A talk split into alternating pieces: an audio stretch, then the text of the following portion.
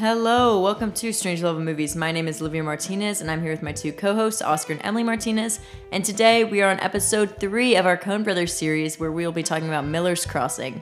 Also, do not mind this raspy voice I have right now. I'm not sure what came over me, but nonetheless, Miller's Crossing is totally different than their prior film, Raising Arizona. And that was kind of the point, right, Dad? Yes, absolutely. They wanted to make something completely different.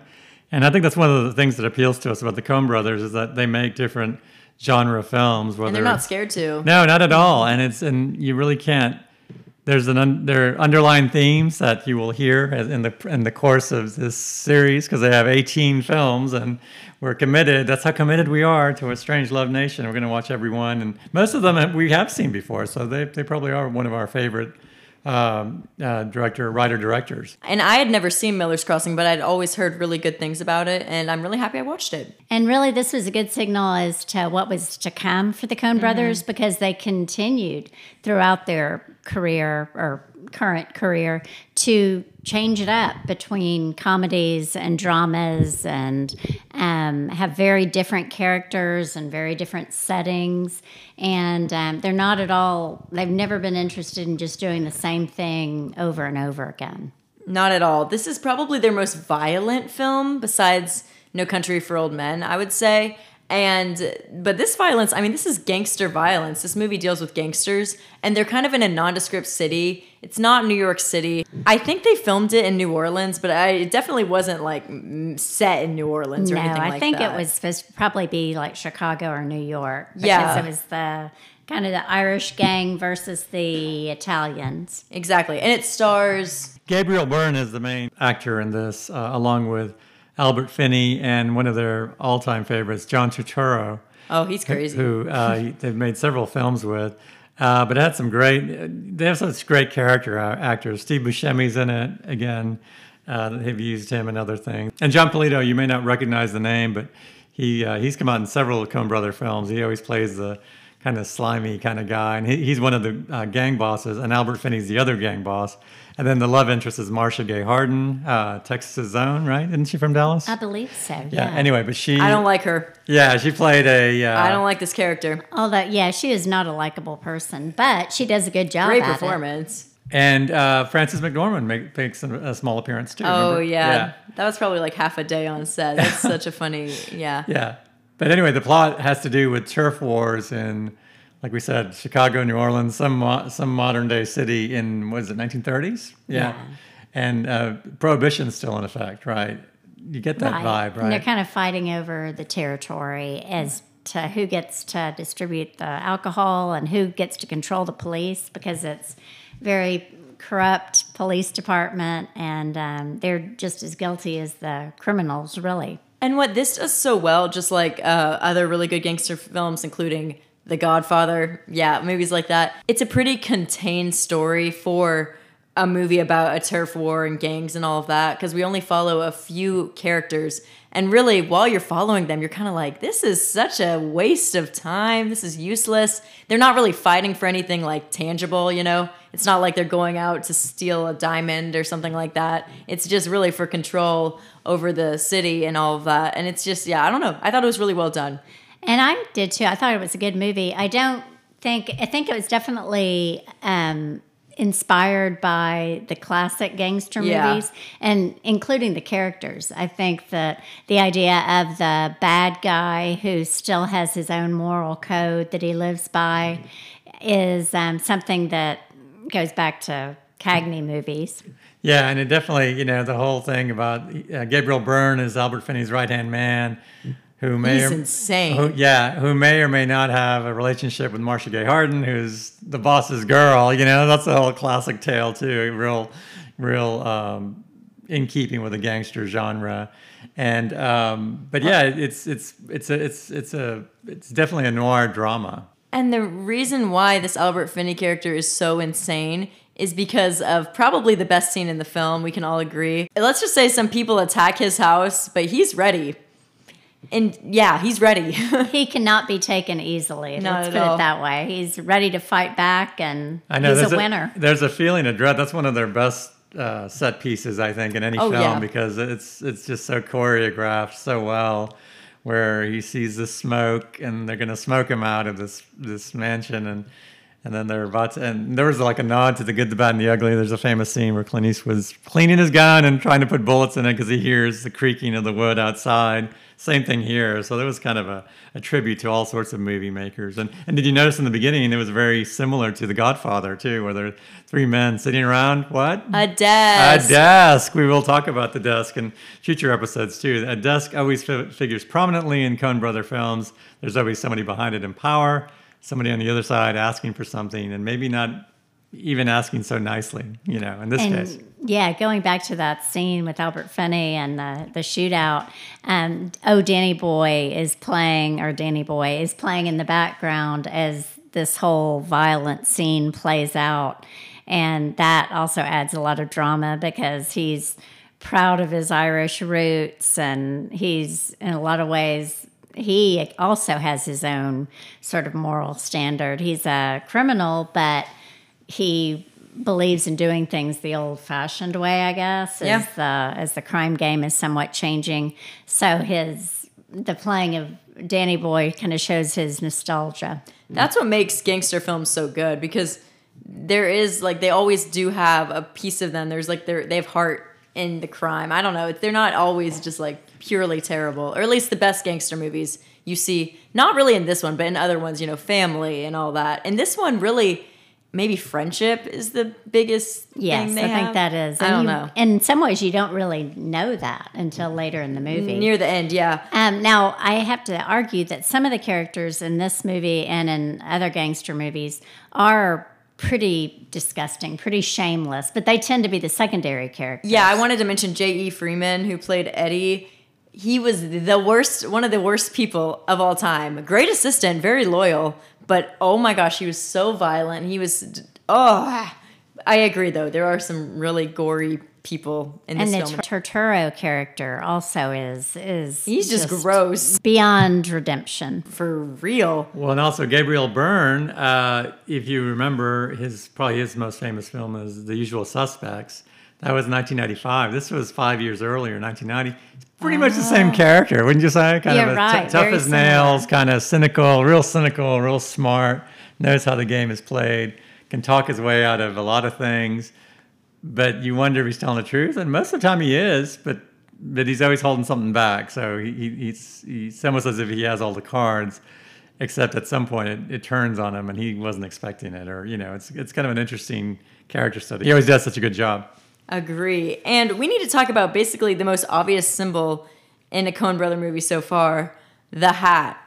This movie was actually inspired by Joel and Ethan Coen seeing a fedora like hat in the woods, like rolling around by the wind and in the dirt and stuff, because they thought that would be like a really cool image in a film. And so throughout this movie, they're constantly putting on their hats, taking them off, talking about the hats. Uh, what's his, the character, the Italian mob boss, is obsessed with what was it, hi hat? yeah the hi-hat yes Yeah, I mean, Yeah, he the- always accuses people of being uh, putting Talking on the, down to him, yeah. putting Yeah. on the high hat. it's understandable though because this character is goofy. He's not really that scary until later on in the film. I know it's funny. He's kind of the comic relief in a lot of ways. Yeah. He and his son. oh, that son. Um, but he also is again a dangerous character. It kind of reminds you just like the Albert Finney boss. Kind of like him. I mean, he is a likable person, and um, you realize that he has great affection for his assistant, and maybe in a lot of ways tries to keep things under control and not too violent. But he is also at at its heart a pretty pretty dangerous character.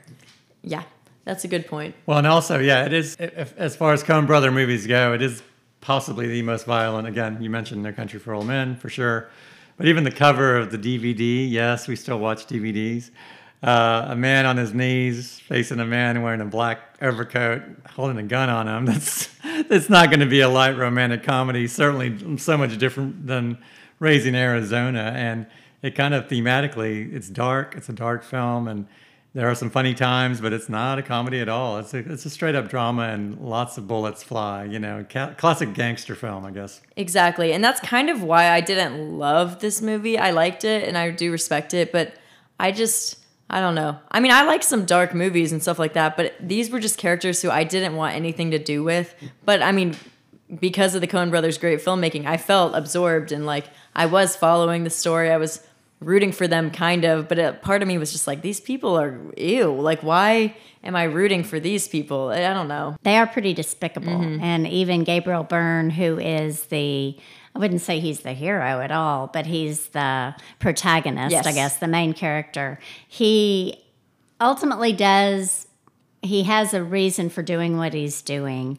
And he is, I guess you'd say, not all bad, but um, he does a lot of bad things along the way. And he's still just kind of annoying because he loves this girl so much. And she is terrible to him, terrible to everyone. And she's going to get him into so much trouble. And he knows that. But for some reason, he'll sacrifice everything for her. Well, and it's also interesting the backstory on this film because they were taking a long time to write it, and they had essentially writer's block. It's a famous story that they tell. So they went, they they left the set, and for three weeks they tried something else, and that's when they wrote Barton Fink, which we'll be talking about next week, which is their their fourth film. And that's pretty dark too, you know. if you Yes, think it about it, that's a little funnier because of the, the studio execs and, and whatever, but that kind of un, un, uh, uh, opened up their imagination for to finish this one, which is interesting because it's like you wouldn't think the same person had made those two movies. Yeah, and then right after that, it's Hudsucker Proxy. It's just a weird, yeah, man. Maybe they just go through literally like dark times in their lives and happy times. it's Maybe, a weird yeah. thing. And you know, I have to say, I guess one criticism is you mentioned Marcia Gay Harden um, is the is basically the only woman in the movie, Pretty much. um, and she does a good job with the role. But I almost wonder if that's one of those things where if, like, if I were the casting director, if I would have picked somebody different, because there's really nothing that special about her. Not that she has to be like a great beauty, but if you could somehow find an actress who has something that just really makes her stand out because I'm I'm thinking of like the old gangster movies. A lot of times the women were um, I don't know, just sexy somehow. I mean, Barbara Stanwyck, I never thought she was pretty, but there's just something about her that you can see just attracts men. I don't know that Marcia Gay Car- I don't know that it was her fault, but I don't think the character really shows why she would be so attractive to all these men. Because she's so mean to them and she's like so secretive and weird and she has this dopey brother who is John Turturro. And it's just like, yeah, it's she's a weird character. I don't know. I like that they were trying to incorporate a woman into their movies because as you'll see later on in the series, they don't normally do a great job with their female characters, even though their first film did star Frances McDormand. And yeah, I don't know. Well, and at some level, they were all playing um, characters you're familiar with. You know, she was the tough, excuse my language because this isn't the appropriate nomenclature, but broad, right? She's a tough broad, right? Yeah. And just, you know, tough as nails, can drink anybody under the table, whatever, all these things. The And- moll, yeah, the moll. moll. Yeah, and, and the gangsters are the same way, too. You've seen the gangsters in other films. But as far as, um, yeah, and this is interesting, too. I've mentioned a few times uh, or I will be mentioning a few times, right? That some of the movies that I really didn't care for, I'm finding that I kind of like now. This one I remember lo- loving, loving, just really thought it was so great. And I was like, eh. When we saw it again recently, it was, I don't know why exactly, except for that scene, that one scene where, I mean, it was Great a, it's a good film, but it, I don't think it was really great as, you know, as I thought it was. Also, the cinematography is really dull in it. I mean, yeah, I think it's mostly in the winter, so everything is dead. Whenever they're in the trees and stuff, it's super dead and ugly. But it's just kind of like hard to stay focused on the movie just because it doesn't look that great. Like Raising Arizona, the prior film, looks so good and it's so colorful. They're in again, they're in Arizona. And it's just, I don't know, something about this wasn't as engaging visually. And maybe they did that on purpose, but at the same time, why didn't they make it in black and white? If they were fully trying to make a noir, like, may as well do black and white instead of just this drab, ugly winter. I don't know. Although I do think that was, uh, I guess I should look at the dates, but it seems like that was a time when there were quite a few movies that were coming out in black and white Uh, to try to kind of be artsy. And so maybe they wanted to avoid that. I can see that. And really, they've only made one black and white film, right? Which we haven't gotten to. Oh, yet. right, yes. Yeah, so maybe you're right. They're probably trying to avoid this stereotypical artsy fartsy. Artsy, but not fartsy. Hey, uh, one last point, and then we can get to ratings Yeah. maybe. But uh, we'll the Coen Brothers are obviously fans of, of, of cinema, right? And the, the, with a capital C. So you see a lot of references to other movies and a lot of not exactly Easter eggs, but we had had to see it a couple times to realize the very final scene. If you ever heard of a movie called The Third Man, a famous movie from the 40s, uh, set in Vienna, post-war Vienna. It's a classic tale of talk about a noir film. You know, Oh, yeah. just, you know, and uh, but at And also very, friends. It's also about friends and whether they should betray each other, yes, yeah. But there's a real keep an eye out for that because it's it's it's worth when you make the connection. It's kind of cool when you when you see it. Yeah, you're right about that. We don't want to spoil exactly how it ends, so we're not going to say. But check out Third Man. Even though people have had 80 years to see it. Yeah, fair. But I don't know. It's such a good movie. We don't want to do that. Let's get to ratings. Let's do the obvious hats. How many hats out of five would we give Miller's Crossing? I think I'd give it 3.5. Okay. Um, I thought it, I did think it held up pretty well, but like you say, it's not the kind of movie you want to watch very often. Um, it's, and it had some, it, wasn't, I think, really that innovative or didn't have that much to say, but still, I thought it was well made and, and it was a good story. I give it three hats, three out of five. I, I again, I was disappointed um, because I'd held it in such high regard, and and I don't know, there was something about it. It wasn't quite like this. We commented on this. It was 1990, so just one year after 89, the 80s. Movies from that period, they just look kind of grimy, and uh, it looks like a some sort of like now you put a 70s filter on Instagram or so, you know what I mean? Like it looked like a shot through something else. It wasn't bad quality, but it just, it Could have been the DVD though. yeah, it could have been, but Yeah, it didn't. could have been. But I think it was, I think it was Blu-ray, wasn't it? I don't know. I would also give the film three hats because I don't really want to go back to it at any time. And I mean, again, there's so many great gangster films that I would happily go back to at any time. And something about this just didn't click. I think it was maybe the lack of humor because there really was n- not much funniness except for that dopey son. Yeah, that was about it though. And it was like hard to stay fully engaged when it's just like dreadful and you don't like any of the characters. But it was really well made. So kudos to you, Coen Brothers. Yeah. Anything about the music? It was mostly period music, 1929s, 1920s, it was nice. 1930s. So it's kind of atmospheric.